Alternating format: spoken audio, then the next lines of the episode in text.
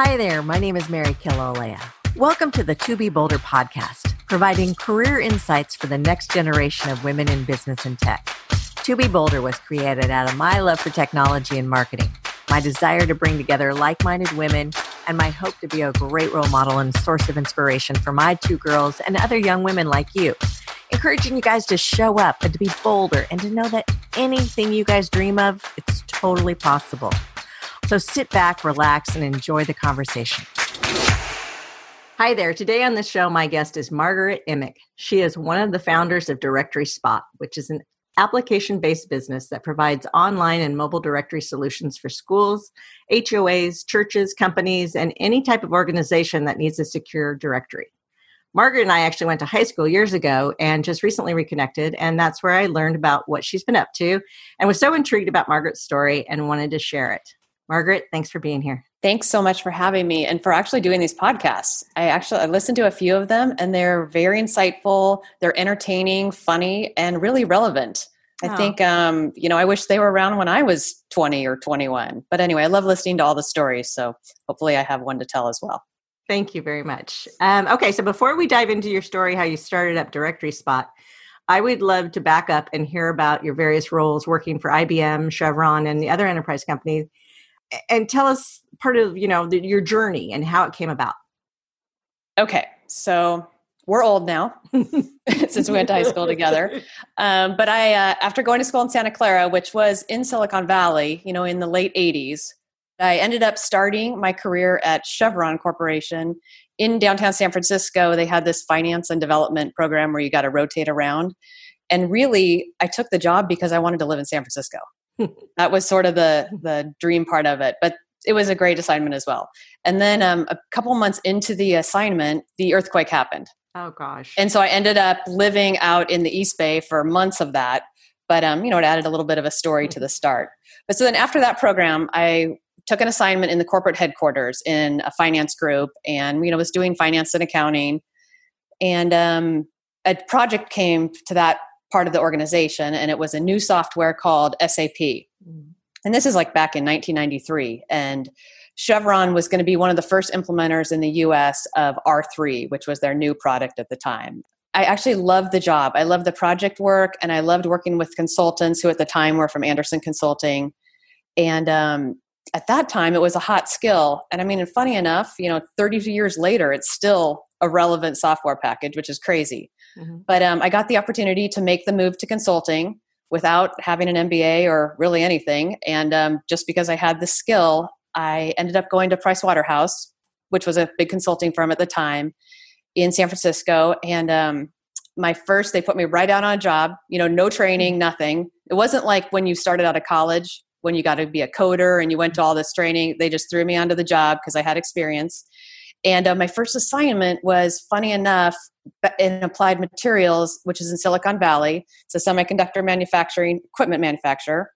And um, I had done an internship there between my junior and senior year in college. And so I knew a lot of the people, mm. which was which was kind of funny. But anyway, it helped, mm-hmm. uh, kind of helped my transition into there. And, um, you know, I was like a finance team leader, and then we moved through the project, and I got to be the system test manager, and I had never coded anything, and I still never have coded anything, but I was good at creating project schedules, I guess, and coordinating tasks and talking to people and being friendly and tracking progress and, you know, reporting to the stakeholders at the time. So it was kind of like a nice little opportunity to get a little leadership experience right in the beginning. But then a few months after the, their second rollout, the project manager left. And so I was asked to take over the project. And that was just sort of right right time, right place, right time. Uh, there were probably twenty people on that project, and it ended up going well. And so then we were awarded the uh, European implementation. Oh, wow. So I got a chance to then take over the whole European role from the consulting side. So there's always a client side project manager, and then there's a consulting side. But we took a team, and we assembled consultants from the U S and then several locations in Europe, and we set up shop in Amsterdam, and we ran a project there for a year and a half. And really, um, you know, that's just a great opportunity to learn people from different cultures, learn how business works over there, very different from the U S, um, and live over there. So it was, it was great. But um, that gave me, that was their kind of final rollout at the time. But then all of a sudden I had this track record, you know, of these rapid implementations. And um, I was able then to move to a next project, which was another semiconductor firm um, called Hyundai. And it was um, in Silicon Valley. So I did that for a year and a half or two years maybe. And then um, got to lead a big project at Micron in Boise. So again, it was another year and a half of full-scale um, S A P implementations, and they kind of just got bigger and faster and better.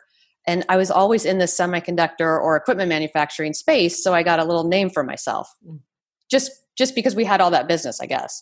But um, it was a time, I think, when consulting firms were booming in the late nineties, but it was really challenging to keep women past the manager level, as travel, demands on the job, they did not align with trying to have a family. I mean, even just working in Silicon Valley at that time, you know, you work from six in the morning till nine at night every day. And then I would commute back to San Francisco. And that was just the, that was the mentality of the client. And it was for sure the mentality of the consulting firm. So it was, um, it was a lot, but it was fun. You know, people were fun. You worked with smart people, but there was this problem with keeping women. Mm-hmm. And so there were, there were barely any women partners in, in technology, in the, in the high tech practice. I don't think there were any at the time in the Bay Area. And I remember um, my part, I had a part, so, you know, talk about mentoring here. I had a, I had a partner who I took me under his wing from the very first days at Applied Materials. And I worked for him at all the projects. He kind of took me along and we would win projects. I would lead them and we would keep doing them and they were successful, but he came, he flew out to Boise. This is in, um, I don't know, late nineteen ninety-nine. And he came out to meet with me and he said, um, I, this is really a slim thing, but I'm going to push you through. We're getting ready to put people up for partner. I'm going to push you through. It's really slim. You're definitely not ready. You're way too young, all this. But he said, you know, this timing might just be right. Uh, they're definitely the time they were struggling to get women into the partnership. I mean, get women past the manager level, let alone get people into partner. So um, they needed a woman on the list. And I think I just got lucky. So it worked out. Um, and funny enough, I was also pregnant with my first child at the time, which even, you know, was scary to even admit that to them, but it turned out even better for their story. So not only did they have a token woman, they had one who was pregnant. And at the time, I think I, I was the youngest partner in the U S. So that was kind of exciting as well. So then I did have a daughter, which having a baby and being a consulting partner is not really a great mix. But um, I came back and I guess um, to your podcast, I decided I'd need to be bold. And I felt like because I was the poster child at the time that I would ask for a part-time schedule. And um, I asked for a sixty percent schedule and nobody had done that. There were no part-time partners. Mm-hmm. Um, nobody had done it. And I said I would work um, sixty percent. So I'd be three days a week on client site. And I was a partner who was always working. I wasn't just, I wasn't a selling partner. I was a, a billable partner. I was usually on a project site. Um, and I'd be compensated sixty percent. But of course in consulting, you work like a hundred, you know, my sixty percent was a hundred percent, but it, it worked out. It gave me some flexibility.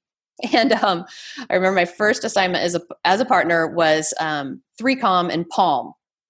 And because a partner had transitioned out, I transitioned in. Mm-hmm. And um, what was kind of interesting is they were doing projects back then. They were developing enterprise applications on Palm devices. I remember uh, do, the Palm. Do you remember oh, the yeah, Palm? I remember okay. the Palm, yeah. So it's, it's funny to think back on, but um, I had a Palm Pilot at the time and I thought it was really cool. And the whole idea that employees could actually do business transactions on a Palm while moving around a warehouse or wherever they were seemed really cool at the time. So we worked on that for a while and um, it was fun, you know, and you know, Palm and three com had some ups and downs and some transitions during that time, but um, it was it was good experience with a handheld device. Now that I look into my future, but um, then my husband actually got an opportunity to do a tour of duty in London for his job, and although I was just a new partner who had just gone back on my part time schedule, um, I asked for a tour of duty as well. Nice. And you I didn't. Were bold. I was bold. I was very bold, and um, you know, again at the time they needed high tech partners in Europe. So they didn't have any. And we had a, you know, a chunk of them in Silicon Valley who had worked at all these technology companies and they were rolling out to Europe and doing projects there and they didn't have the expertise. So my mentor partner again sold me over to Europe, but it was pretty loose. You know, I think he made a couple of phone calls and said, I have this, you know, U S part-time, I'm not even sure he told him I was part-time. I have this woman, she's coming over, work out a deal for her. Her husband's coming too. And, you know, she's great. And I got on a plane and went, but not, mm-hmm. not a lot of transition there. Um, and I can remember, yeah, there weren't many female consulting partners in London and definitely no part-time partners. But I remember going to my first meeting that they were having like a partner meeting, and I had no clients. I had no business. I had no nothing. No computer. And um, I walked into the meeting and, you know, the secretaries were all, it's very formal, it was very formal in London. And the secretaries were passing out name tags and they were looking for my name tag. And they, they said, well, we don't have your name. T- you know, are you a secretary or are you here as, who are you? And I said, well, no, I'm, I'm actually a new partner here. And they just laughed and looked at me and wrote me out a name tag and off I went. So, um, but it was, it was the, uh, you know, the days of three-piece suits, smoking in the office, uh, definitely nine to five in that, you know, definitely different than Silicon Valley. But um, I had to gather some courage and figure out what to do, who to talk to, who to ask, and how to get myself some work. Mm-hmm. Because, you know, I was just going over there and really I needed to sell some projects and make some consultant friends and get mm-hmm. some work. I think having all this experience working in Silicon Valley gave me a little bit of credibility. And one of the partners said that um, I could go work on Compaq with him, and took me along. And we started um, we started a project there, and uh, it worked out. So I got a little traction on Compaq. After Compaq, then uh, I worked on a Philips Electronics project, mm-hmm. and I did some supply chain. I kind of transitioned myself um, into supply chain, which was very interesting to me at the time. And um, did work with Philips Electronics in Europe and Asia. And so actually, even with my sixty percent schedule, I was traveling to Europe most weeks, and nine eleven came into play during this too. So that was tricky. And then um, I would even travel to Asia. Wow. But, you know, I'd go out on a Saturday and I'd be back by Thursday morning to still kind of have my three three days. But it was it was tricky, but it was okay. And I kind of led this double life of um, three days a week in, you know, Europe and Asia, and then two days a week as mom with little kid in mm. the park with the other moms trying to make friends. So it was, it was kind of interesting. But um, so I was, you know, doing okay with my high tech practice and everything. And then I B M bought P W C. So during the Enron okay. days, and Andersen became Accenture, mm-hmm. and P W C needed to figure out. Oh, actually, when I was in Europe, Pricewaterhouse and P W C merged as well. So that happened. But um, that was fine. But then um, I B M I B M bought P W C, which which in Europe, I B M Consulting was actually very strong. So that was good news. Mm-hmm. However, um, no technology company wanted to hire I B M and pay them big bucks to consult. So the consulting practice was, the high-tech practice was decimated. Mm. So I needed to now, um, I guess, reinvent myself, because I needed to do, I needed to still be a consultant, and it wasn't going to be in high tech. So uh, I knew a little oil and gas lingo from my previous days. and, um, it, yeah, it's just kind of fun. I mean, this is to your point about trying to be bolder, but because, you know, I have Chevron written on my resume from fifteen years ago, they assume I've got some expertise. But um, I did, I, I did some work on B P, which we had a lot of work at B P. And um, then uh, that went okay. And I kind of, you know, then became part of the oil and gas practice, still doing S A P though in supply chain. But um, an opportunity came, and I'm almost done with my story here, but an opportunity came about to um, get in at Shell.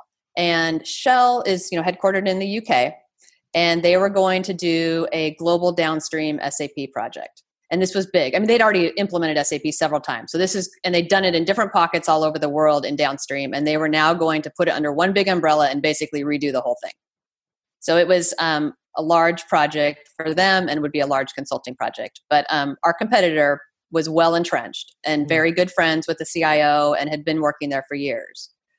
But um, so the partners I worked with, the U K partners in the three-piece suits, um, asked if I would go, me, who was... I think I had just had a second child too. So I was transitioning back to work, and um, I mean, honestly, just transitioning into even work, getting work clothes and getting to work.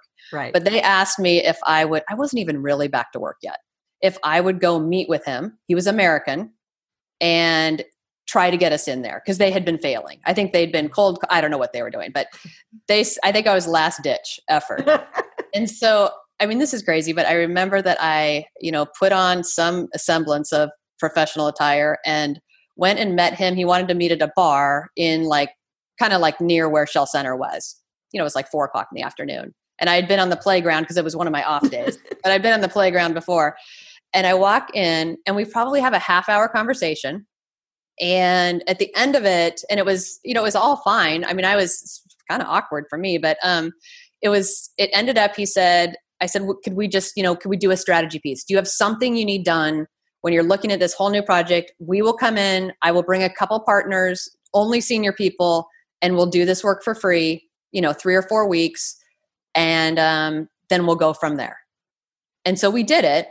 And um, of course, then when he gave us the in, um, I got some really good people to help. And we were in there for a few weeks. And then we we were able to pitch for the big job. And it really was just between us and the other one. And we won it. That's so great. That kind of became this, um, you know, maybe my career highlight, I guess, mm-hmm. right there. And we embarked on this, um, you know, multi-year um, world or global implementation for Shell. So that was, that was actually going well. And I feel, I felt like in, in cons- consulting is a little, as a partner is a little bit of a sales job. Mm-hmm. You know, you always need to, you need, you need to have your billable hours. You need to have your, your projects going, and you're always a little nervous if one's coming to the end where you're going to get the next. Right. And, um, this was, this was my ticket for years. So, um, but then my husband got a dream job offer to go to move to Chicago. Oh. And, um, we ended up moving back here. So, but because Shell is a, was a global company, I was going to stay working on Shell, mm-hmm. and I did, and I did for a couple year, a couple years after that. But um, really, they wanted me. I needed to be traveling my full three days mm-hmm. away from home, and um, you know, I'd lived in London, I'd lived in San Francisco, and then now I moved to um, suburban Chicago, mm-hmm. and uh, there were no nannies at the bus stop. I mean, there are no nannies yeah. walking to school, so. I just decided um, maybe it was time to take a break. And of course, through all of this, I had lots of challenges of, you know, work-life balance. That was, oh. uh, that was a daily, you know, hour, even though I was working a sixty percent schedule, it still was never enough on, on any of the fronts. But um, that anyway, is, that's incredible. I well, mean, it, that, that's an incredible story. And, and you're right. I can't even hearing you um, with the complexity of it and with the, you know, I think the the pressure of feeling like you have to run at warp speed mm-hmm. in order to compete and maintain and defend your territory and justification for being there. Yeah. Oh, that yeah. you would be so exhausted and then you turn around and you have to come home and then you have to do all the other home stuff that's so exhausting. Right. So. Yes. Yes. Um, I was lucky that I had a really good nanny in London who worked mm-hmm. my three days a week, and she ended up actually moving here to Chicago with us for a little bit after oh. to make that transition, which was great. So that, yeah, I mean, that was definitely helpful.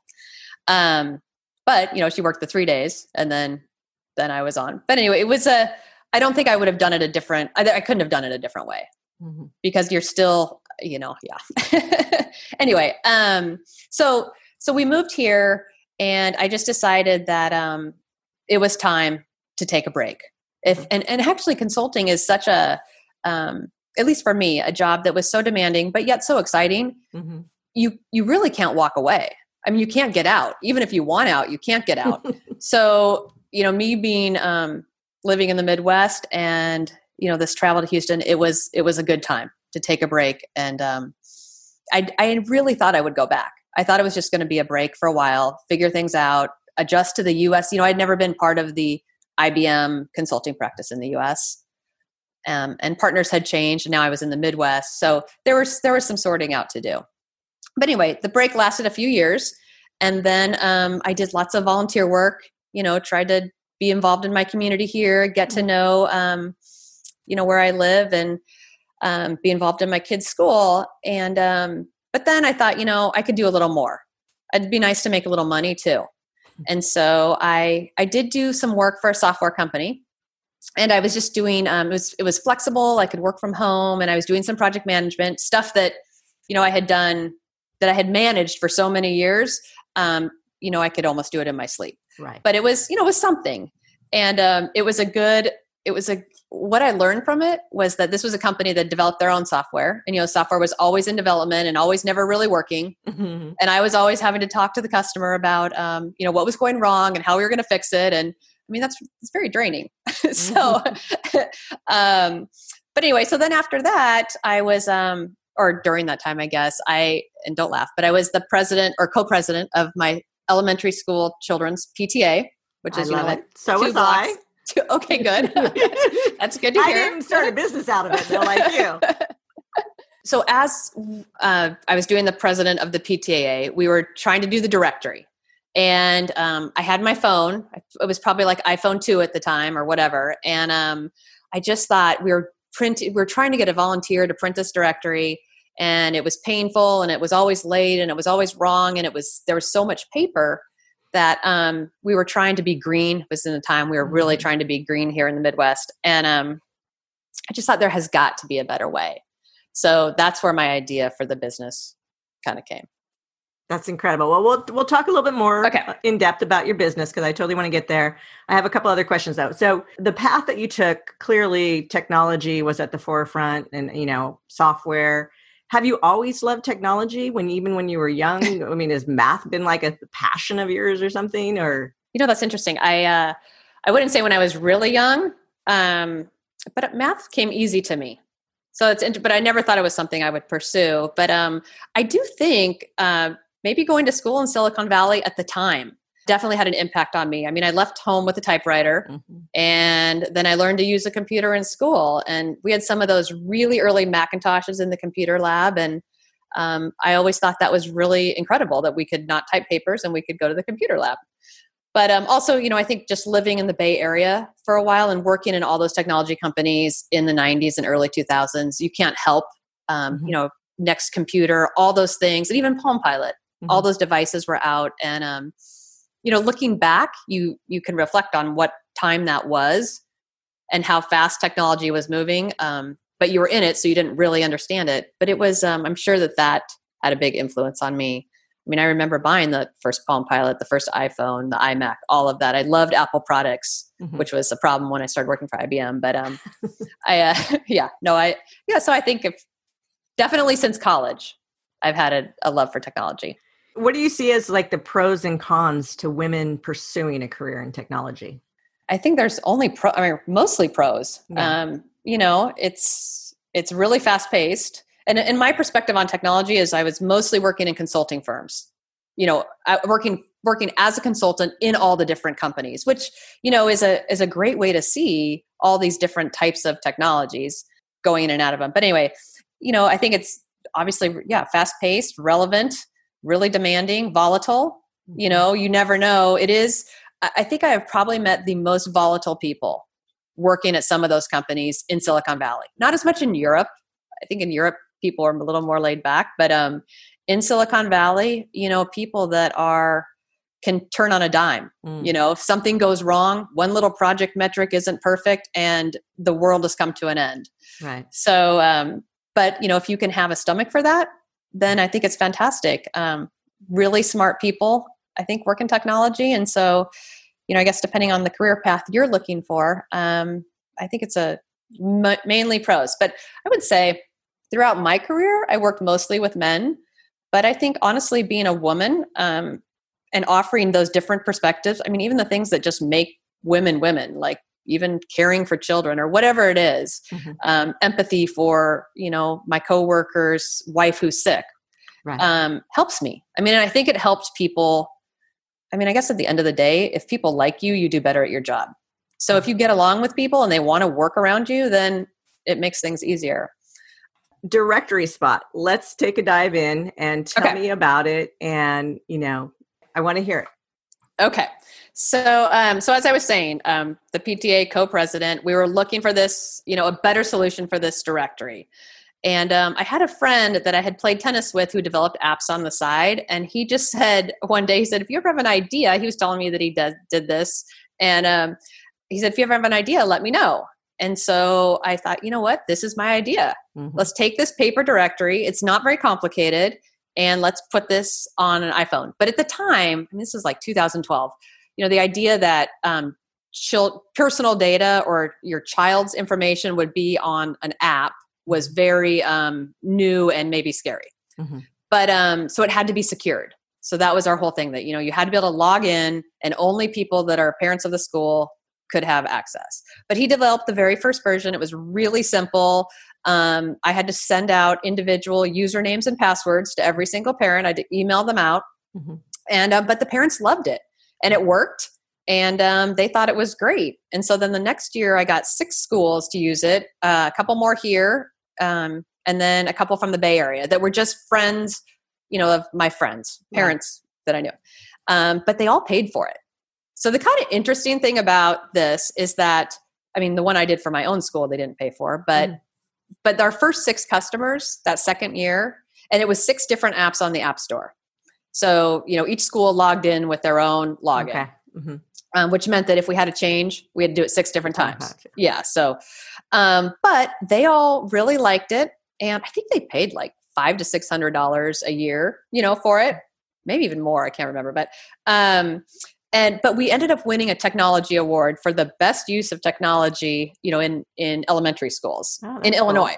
So that was kind of fun. I mean, yeah. I think there was not much competition, but, um, you know, what we were doing sounded like a good thing. So, so I went to the P T A conference, which, you know, is an experience. And, um, we, I gave, was able to give a presentation, which was a little, you know, just, it was interesting to see people's reaction. Other schools, they thought it, you know, they thought, wow, this is kind of a good idea. And we, we ended up having a little booth just for fun to see. And um, the guy that developed it and another guy did the booth with me. And um, we got tons of interest. So we decided, you know, we I just remember even going out to lunch at the end of that day or dinner or something. And we talked of it and we said, you know what, I think this is something, or we all did. We thought, we're like, we think this is something people will, will want. Mm-hmm. So, which means we need to completely redevelop this thing. Yeah. It can't be one app for every customer. Yeah, right. So we need to figure out how to um, make one app on the App Store. And then when you log in, it basically skins for your school or organization. And that's, that's really how it started. So we did it that first year, and um, you know, it was just for schools. Mm-hmm. And we went from, you know, the six schools to the next year. Okay. Well, here, let me step back. At that P T A conference, and this is kind of a changing point as well, I ended up meeting, there was a company called um, Volunteer Spot, mm-hmm. which is now called sign up dot com. And they were like a, maybe a big sponsor of the whole convention. And the C the, the founder of that company was an ex Accenture, an Andersen Consulting oh. person. And um, she's from Texas, and we just kind of hit it off. Mm-hmm. And she was very interested in our company, and we ended up, um, and they were much larger at the time. I mean, well, and they still are, but um, we ended up, they ended up ha- buying a stake in our company oh, in nice. exchange for um, for marketing. So they helped market us in the very beginning, because they did a lot of email marketing, and that's, okay. they had a lot of users. Mm-hmm. So they helped us get the word out, because we were, you know, yeah. besides our friends and family, we didn't really know how to market our little product. So they helped us the first couple of years. And to this day, um, she is still a big mentor for us. So she's been like a, you know, I say a big sister, even though we're the same age, but um, she has helped, you know, even, you know, as two weeks ago, I talked to her on the phone about something that's going on. So they have helped us, you know, throughout our entire process. Um, oh, that's wonderful. So that's been, that's been great. And maybe that is one of those, I mean, cause the guys would never have made that connection with her. And so, right. yeah, I guess it was probably just, we had a conversation and we decided we'd talk more, and it just turned into something. And yeah. So she would probably, if she was on the podcast, say that she mentors us. You know, she's mentored us through this, through the whole journey. But anyway, so that's that's how we started. But we we grew, you know, from six customers to forty customers to one hundred forty to three hundred, and we just, you know, we just keep growing. That's incredible. I love I love how you took a just a real simple problem and made it efficient, and then saw that it actually was marketable. And then you broke it down and said, okay, let's, how do we build this from the ground up with the scaling opportunity here? Yeah, right. Yes. So what part of the aspect is your favorite? So there's marketing, sales, technology, app development, or operations. And I'm sure I'm missing a few, but... Yeah. And, you know, we're we're just a little company. So we get to do, if you want to do all of it, you can do all of it. It's all there for you to do. Um, but I would say my favorite part um, is talking to customers and the product design and strategy. So what, you know, and those, I guess, go hand in hand, because I am kind of the the face of our product to the customer. Mm. Um, so in daily, you know, when they say, hey, I really wish it would do this, or I wish it would do that, it helps me get this vision of where, where our product should go. Um, well, and you're, I, you're like a user too. You were a user, you know? Oh yeah. I mean? So right.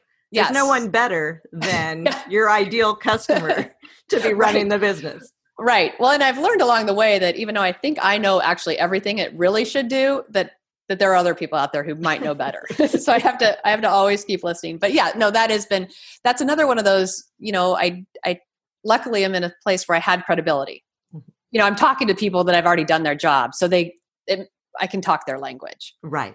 You know, so that, that definitely um, helps. But I also think um, surprisingly, I've enjoyed the startup part. And even though I'd, I'd worked in all these, and if you would have asked me ten years ago or fifteen years, whatever, I would have said, I'll only work in large companies. I need lots of people to hand do all those things for me. You know, mm-hmm. I'm, I'm not an entrepreneurial person at all.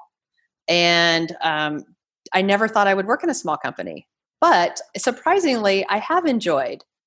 Uh, I think if we had a big board of directors who was in our ear every day, I might be a little more stressed about that. But um, but I have enjoyed trying to figure it out. You know, every single step of the way from, you know, the very beginning, getting a name, getting a lawyer, you know, incorporating a website, every little piece of it. Now, you know, we're into our help desk system and our customer management. So now we have software systems to run our business mm. and, you know, choosing those and getting those to work and getting them all to integrate and, you know, getting them to be on my phone so I can take them wherever I go. All of that um, has been surprisingly a lot of fun.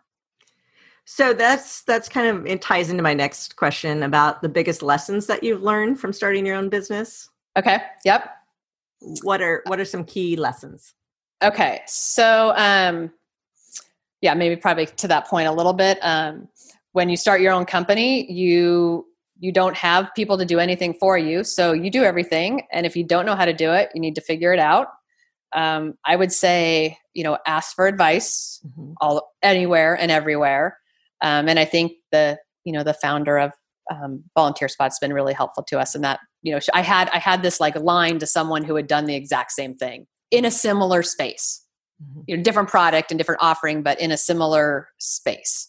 Um, so, and, and listen to your partners. And when I say my partners, those are my co my other founders. Mm-hmm. So there's three of us, there's two other guys, and funny, we didn't really know each other before. So our, our evolution is the per, the original tennis player friend, mm-hmm. he ended up um, leaving to go pursue um, advanced degrees and he just got too busy. But um, the other two guys were um, people that he had been in his, you know, for fun business with. And so the three of us have, you know, stayed together this whole time and we all have very, very specific skills. Mm-hmm. So you know, it's this interesting, we kind of just share things three ways and, um, we can't survive without each other. That's nice. You know, and it's been, um, it's been, you know, a, a good thing that we do have these skills and where we might not have had the skill, we know which person needs to learn them. Right. You know, I'm not going to go learn how to, you know, code something on in iOS, but John is. So, you know, we, we have those areas. Um, so that's, that's been lucky actually. That's, that's great. And, you know, I mean, having everyone have their own unique talents is like, uh, what's the, the legs of a stool, you know what I mean? Yeah, exactly. And our stool would fall down if one of us, um, yeah, if, if one of us went away for sure. Um, but, you know, also, so one of the, I guess in the app business, mm-hmm. when you're talking about lessons learned, one of, um, that I had no idea was really how Apple works and the fact that Apple likes to, for, you know, there's a bazillion apps out there. Right. And, you know, each September for sure. And sometimes in surprise times, Apple introduces um, new operating systems or a whole new set of changes. And you have no idea that they're coming. I mean, it, they do put a little bit out, but you never really know till it's here. And then you hope your app works. Yeah, that's the crazy thing. I mean, even with like social media, if you you got your Facebook yeah. business and they decide to change something, well, now you have to like, sh- you know, hurry up and shuffle and try to catch up. It's right. Just, so yes. that's the complexity that I don't think people who dream, oh, I'm going to go start an app business, really think through. And those are critical things to think through. So Yeah. You know, there's a lot of women out there who have an idea, you know, and think, you know, gosh, let's make this a profitable app-based business. What what would you tell them? So, well, talk to me because I've gone through it, but um, but it can be overwhelming, and there are a lot of pieces to it. I mean, there are so many great ideas out there, but trying to turn that idea into a, a you know a piece of technology. Mm-hmm.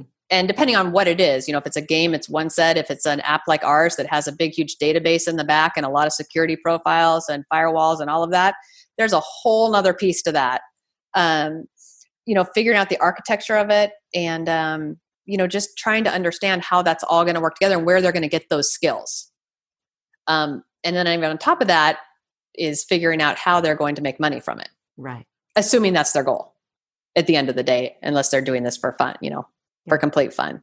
But yeah, it, but it's, it's obviously can be done. And, um, you know, we, it's not, um, as long as you have the skill set, you know, it's not like we have to buy a huge amount of inventory. Right. Our costs are very low, but that's because we've been in a fortunate situation that we can do pretty much everything in house. Mm. We have outsourced some things, but, um, from a, from a development standpoint and a database and infrastructure oh. and app development, we've been able to do that all within the three of us. Yeah, that's a huge savings. Yes. Even knowing where to go. You know, right. our these people had the right skill sets. My partners have the right skill sets to figure that stuff out. So, so I, I read that you volunteer and spend time mentoring small business startups. So what are some of the common gaps that you see business owners needing help with most? Great ideas, but maybe they don't have the resources or... or yes, exactly. I, I mean, kind of what we were talking about that. Yeah.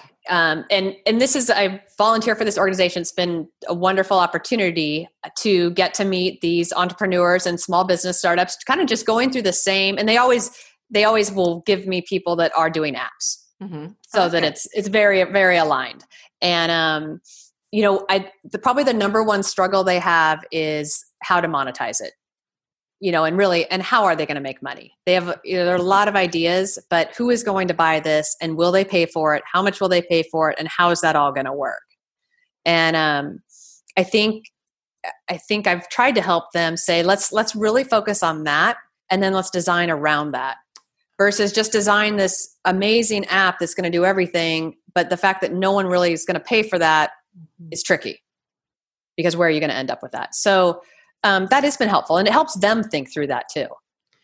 So is that almost like taking the monetization and reverse engineering it and identifying all the gaps and like, or walk me through that a little bit more. Well, so, so say you have an app that, um, you know, is going to go, well, I don't know, it's going to, it's going to choose which kind of flowers should be in your flower bed. Mm-hmm. Okay. So, you know, I don't know how it's going to work, but, um, then you know, who, who was going to want to pay for that? What is the business case for that? I mean, of course everyone would love that because that'd be nice to have, mm-hmm. but is there, you know, are there already ten other people doing that? Mm-hmm. Can they go get a book at a library? Can they just Google it? Why do they need your app? Like what is going to be special about your app that, that they're going to want to pay for it? And maybe it's that when they click on yellow, it will deliver those seeds right to your house at a discount price. You know, there's some, mm. hook that is going to make people want to buy that app.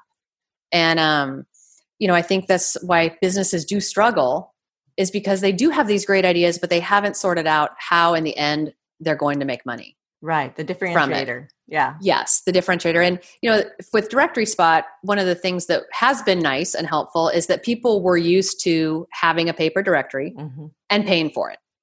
In some form or another, an organization has paid for that in the past. So it was, you know, the idea was just using technology to deliver what they're used to paying for mm-hmm. in a different, better way. We right. think in a better way. Yeah. And eventually they think way. in a better way. Yeah. In a more efficient way. So that's a much easier sell than the fact if they had never had a directory before. And we do have lots of those customers too, that have never had a directory and they think, oh, this is a great idea, but that is a new, it's a mindset. They don't have a budget item for that. And so it's a mindset change that, oh yeah, this is a great idea. And we do want to pay for it.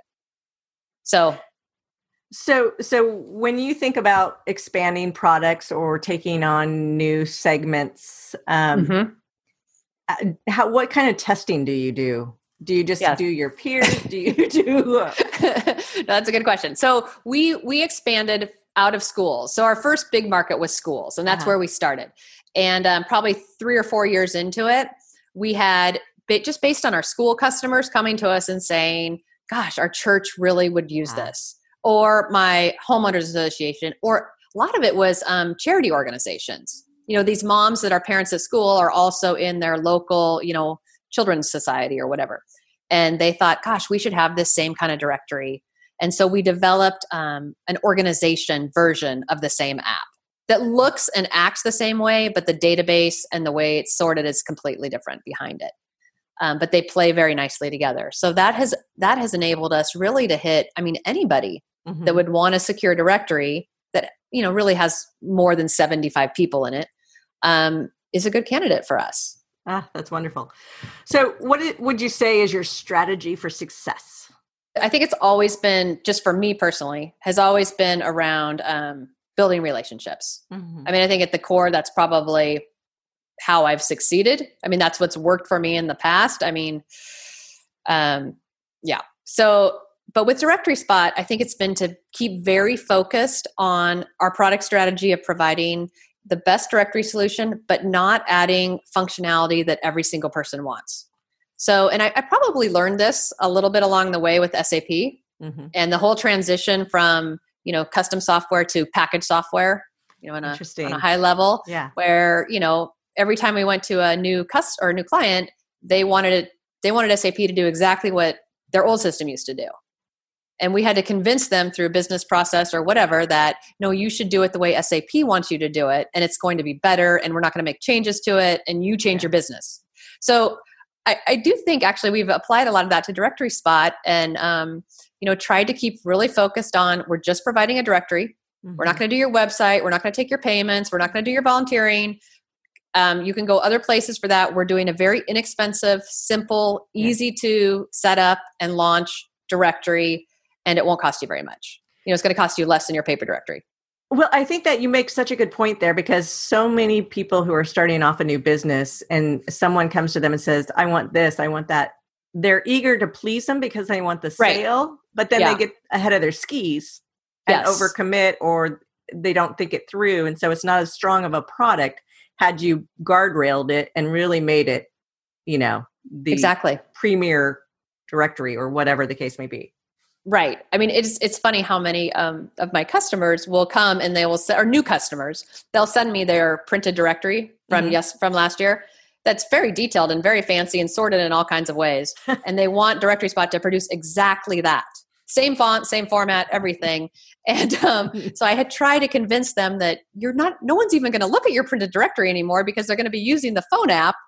But let's, you know, I really try and get them to, you know, let's just use this basic. It's got all the same information. It just looks a little bit different, mm-hmm. and it's it's working for eight hundred thousand other customers. So it's, I promise you, it's going to work for you. But that's, you know, that's part of the sales game, I guess. Yeah, that, that's awesome. It's working for eight hundred thousand other people. I don't say that, but yeah, no, I know. Right.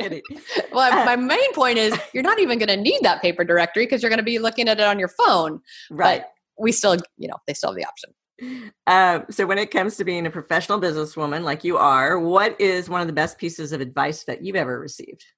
I would say, and probably, you know, probably a lot of people that you interview say this, but I really do think it's true. And I think, you know, especially for women, is seeking mentors and engaging them and using every connection you make along the way. And I, you know, it's interesting at Santa Clara, they actually had a woman in business mentoring program back in nineteen eighty-eight. Oh, that's great. And yeah. And I was paired. And at the time, I didn't think much of it. Um, it was just there in career services. And somehow, I think it was in the business school, but um, I got paired with this alumni woman who worked for Bank of America.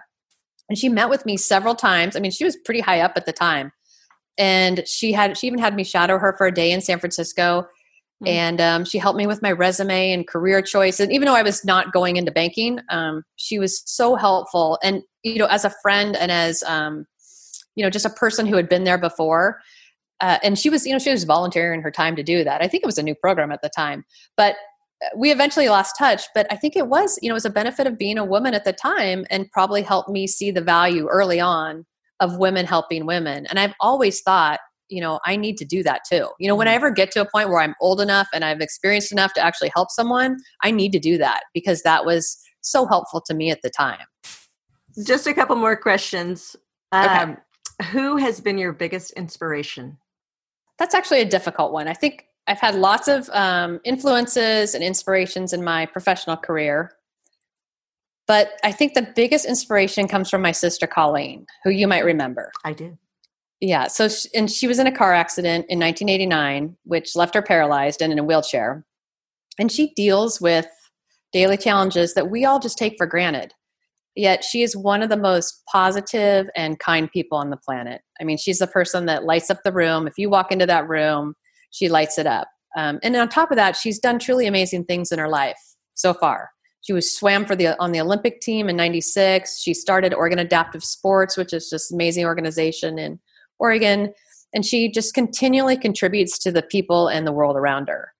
And so I think, um, you know, she has lots of physical setbacks along the way through all these years, um, yet she still looks for new challenges in whatever she does, whether it's in her professional career or in her personal life. She's always looking for something new.